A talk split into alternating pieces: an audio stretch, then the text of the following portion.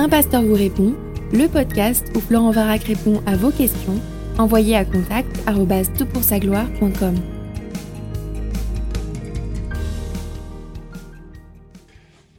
Bonjour, bienvenue pour euh, ce podcast exceptionnel sur euh, Un pasteur vous répond, toutpoursagloire.com. Nous sommes le premier jour de 2021 et je suis accompagné de l'excellentissime ami, collègue, frère, euh, que, pour qui j'ai beaucoup d'affection et de respect, mon ami Philippe Viguier. Bonjour Philippe.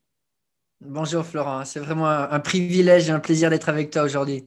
En fait, euh, voilà, on se rend l'appareil l'un l'autre. Je suis sur son podcast euh, et il est sur mon podcast et on est heureux de pouvoir cheminer ensemble. D'ailleurs, parle-moi un peu de ta présence, de ta présence sur le net ces temps-ci. Oui, alors, euh, bon, il y a quelques temps, j'ai lancé une plateforme qui était destinée à la publication de musique, Pasteur et compagnie.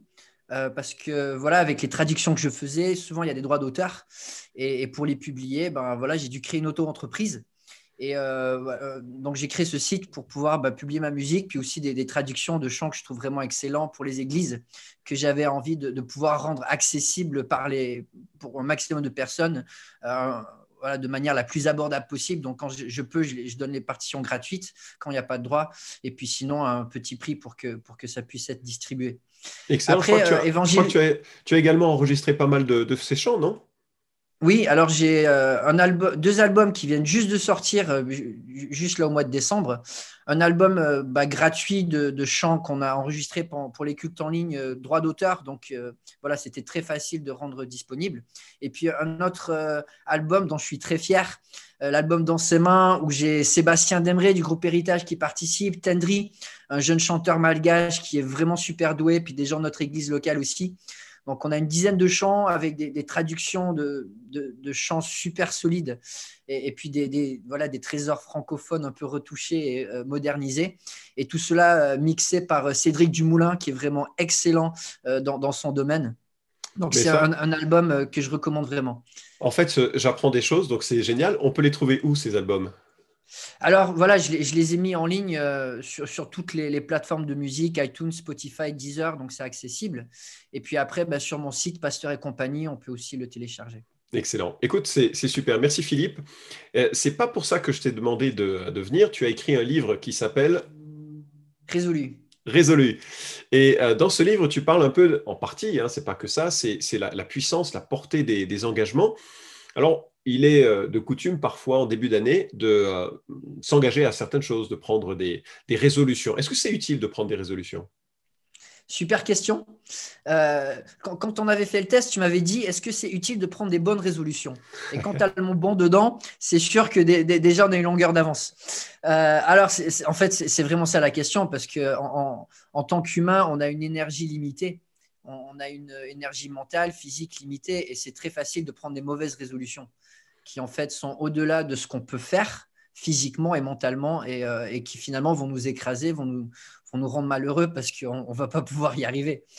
Euh, et, prendre des résolutions, oui, mais il faut que ce soit des, bonnes, résolutions euh, qui, nous motivent, qui nous inspirent, qui soient mesurables, qui soient atteignables et qu'on a vraiment envie de remplir.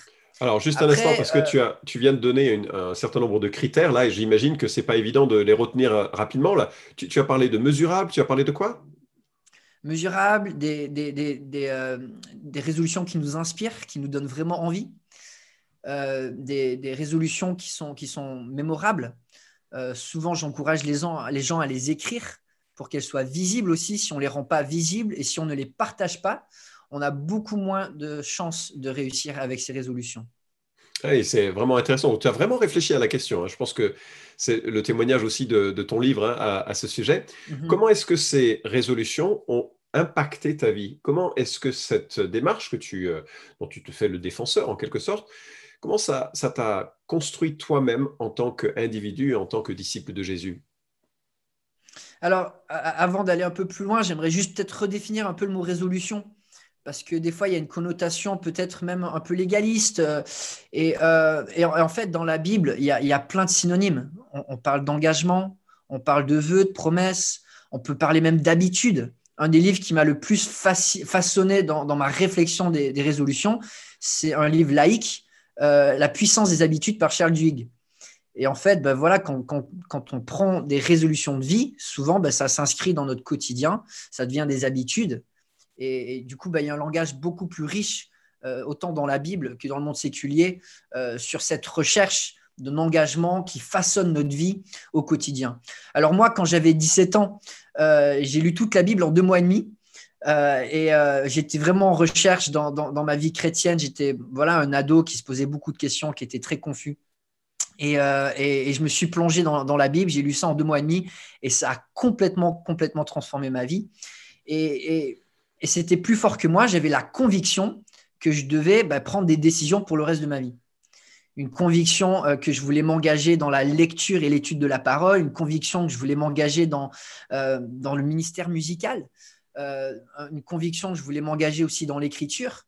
Et c'était des choses, bah, comme des fois on décrit un appel de Dieu qui où le Saint-Esprit te saisit et, tu, obéis. quoi.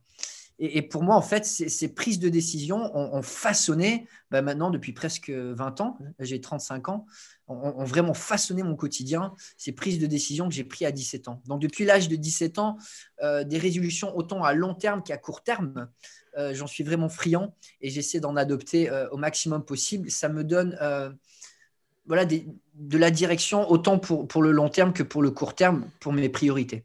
Mais je vois que tu as fait la distinction entre la, euh, ce qui peut être d'une résolution et la manière dont ça engendre une habitude et que générer mhm. des habitudes, c'est vraiment l'esprit qui sous-tend un peu cette démarche de prendre des, des résolutions. Euh, c'est euh, le début d'année le meilleur moment pour faire des résolutions? Alors, est-ce que le début de l'année, c'est le meilleur moment pour obéir à la Bible?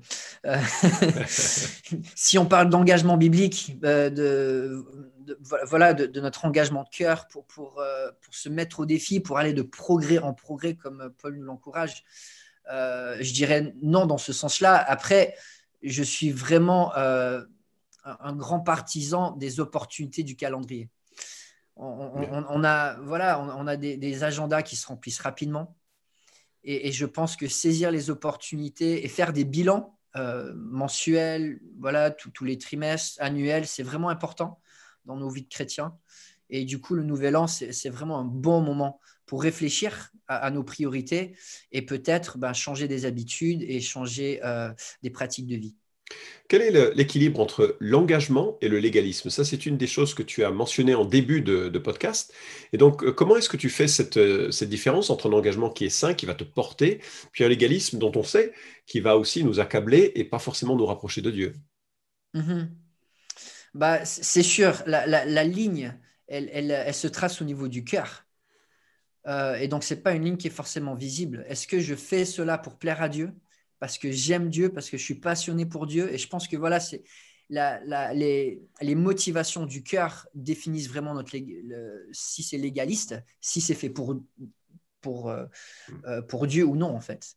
Oui, et je pense que dans, la démarche du légaliste, il y a l'idée que je vais obtenir l'approbation de Dieu par un certain mhm. nombre de règles ou un certain nombre de lois. Et les églises qui sont marquées par le légalisme, elles ont adopté toute une série d'habitudes ou de règles mais pas forcément en réponse à l'évangile, et sinon ce ne serait pas du légalisme, ça serait une culture d'église, mais pour obtenir de Dieu son approbation et sa faveur. Et là, on, est dans une logique qui fait un peu face à la croix. La croix dit que nous sommes acceptés que par Christ, euh, alors que le légalisme dit que je suis accepté par mes efforts et par euh, mes engagements. Et là, je pense qu'on est d'accord que prendre des engagements pour plaire à Dieu en vue d'obtenir son approbation, c'est pas tellement le sens de l'évangile. Tu es d'accord? Oui, tout à fait, tout à fait. En fait, ce, que je trouve fascinant dans la Bible, c'est que la première promesse, euh, elle n'est pas donnée à Adam et Ève quand ils sont dans le jardin et que tout va bien. Parce qu'à ce moment-là, ils n'ont pas vraiment besoin d'espérance. Ils ont, ils ont tout devant eux. Ils ont juste besoin de vivre. Et quand le péché entre, bah, Dieu va introduire une promesse. Parce que finalement, euh, des personnes imparfaites ont besoin de savoir qu'il y a quelqu'un qui va être engagé à leur côté et leur garantir un futur. Hmm. Et des fois, on se dit, ben moi, je ne peux pas prendre des résolutions ou des engagements ou faire des promesses parce que je ne suis pas parfait et je ne peux pas les tenir. Hmm. Mais si on réfléchit dans l'autre sens, en fait, la meilleure, euh, le meilleur moyen d'aimer des personnes imparfaites, bah, c'est de s'engager à leur côté et de leur garantir que malgré leurs imperfections, il y aura quelqu'un demain qui sera là pour les soutenir, les aimer, et comme Dieu nous, le montre par ses promesses. Et du coup, des fois, on se dit bah, pas de résolution parce que je suis pas parfait. Mais bibliquement, en fait, parce qu'on est imparfait, on a besoin du fruit des résolutions des autres c'est tout le langage un peu de l'alliance, c'est tout le langage que, nous trouvons dans l'écriture. Je crois que j'ai bien fait de t'inviter sur ce podcast parce que tu as vraiment des choses pertinentes à dire. Alors voilà, on commence 2021. 2020 a été une année particulière, euh, sous le mhm. règne de Dieu, avec plein de, changements qui euh, nous affectent et nous affecteront probablement euh, durablement. On est en ce début d'année et peut-être tu entends ce podcast pour la, première fois ou cette notion de, de, résolution. Là, je ne te parle pas à toi, Philippe, mais ceux qui nous écoutent. et comment on fait pour réfléchir à des bonnes résolutions mhm. Il faut commencer là où on est. Euh, moi, j'aime bien réfléchir en termes de, résolution à long terme et de résolution à court terme. Ok. Et je pense qu'il y, y, a des résolutions de vie. Euh, je pense à, David, par exemple, il va, il va, il va écrire, euh, je pense que c'est dans le psaume 34, je louerai, je louerai Dieu en tout temps. Mm. Et c'est vrai que dans toutes les circonstances de sa vie, bonnes ou mauvaises, il va écrire des psaumes. Mhm. C'était sa résolution de vie et ça a façonné sa vie entière, cet engagement à louer Dieu euh, dans toutes les circonstances. Et euh, une, résolution comme ça, bah, ça le définit presque dans, toute sa vie. Mhm. Et donc, des fois, juste une résolution euh, qui, définit un petit peu bah, une, chose centrale sur laquelle on va, on va toujours revenir, des fois, ça, suffit pour vraiment avoir une, vie qui va être guidée dans une bonne direction. Après, voilà, dans tous les domaines de la vie, que ce soit notre, notre piété personnelle, que ce soit la famille, que ce soit l'évangélisation, on a aussi besoin de boost. Hmm. Et moi, des fois, j'aime bien prendre des résolutions juste sur le mois, en disant, mais voilà, ce mois-ci, euh, voilà, pendant, pendant, pendant tout le mois, ben, je vais prier pour 10 personnes par jour pour, pour leur salut. Hmm. Ou ce mois-ci, je prends la résolution d'écrire à trois personnes différentes des textos pour les encourager. Et de prendre des petites euh, voilà, euh, résolutions comme ça qui, qui crée des habitudes. Alors peut-être le mois d'après, je ne vais pas écrire trois textos par jour, mais, mais peut-être je vais en écrire un par jour, ou je vais continuer à avoir un réflexe qui va être instauré. Euh, de se donner des boosts comme ça, ça peut nous faire du bien, sans pour autant bah, se mettre sur une loi en disant bah, pour le reste de ma vie, euh, je vais faire ça tout le temps. Quoi. Excellent. Bah, écoute, je te remercie beaucoup, Philippe. Je ne sais pas si tu as un dernier mot sur les résolutions que tu voudrais dire. Non? Ah, bah, qu'on en prenne. Oui, qu'on en prenne, c'est ça. Qu'on prenne le temps de, réfléchir à des résolutions qui nous motivent, qu'on prenne le temps de, penser à des personnes à qui on, est, on, veut les partager pour qu'ils puissent nous encourager quand on les, quand on, les réussit. Et puis, euh, voilà, à se donner des défis pour que l'année 2021 soit une année où on grandit dans notre relation avec Christ et dans notre vie personnelle. Alors merci beaucoup Philippe, je suis très reconnaissant que tu sois venu pour euh, nous lancer dans l'année 2021 avec cette nouvelle série de, podcasts. On est, tu es le 251e podcast de la série Un pasteur vous répond. Et euh, euh, je voudrais juste te dire, si vous nous écoutez comme ça et que peut-être vous êtes un peu étranger à la foi chrétienne, cette année, ce serait un, bon moment pour peut-être lire l'évangile de Jean en vous posant deux questions. Qui est Jésus et qu'est-ce qu'il me demande? Parce que c'est une découverte extraordinaire que de découvrir celui qui, qui a influencé tellement euh, la, vie de notre société.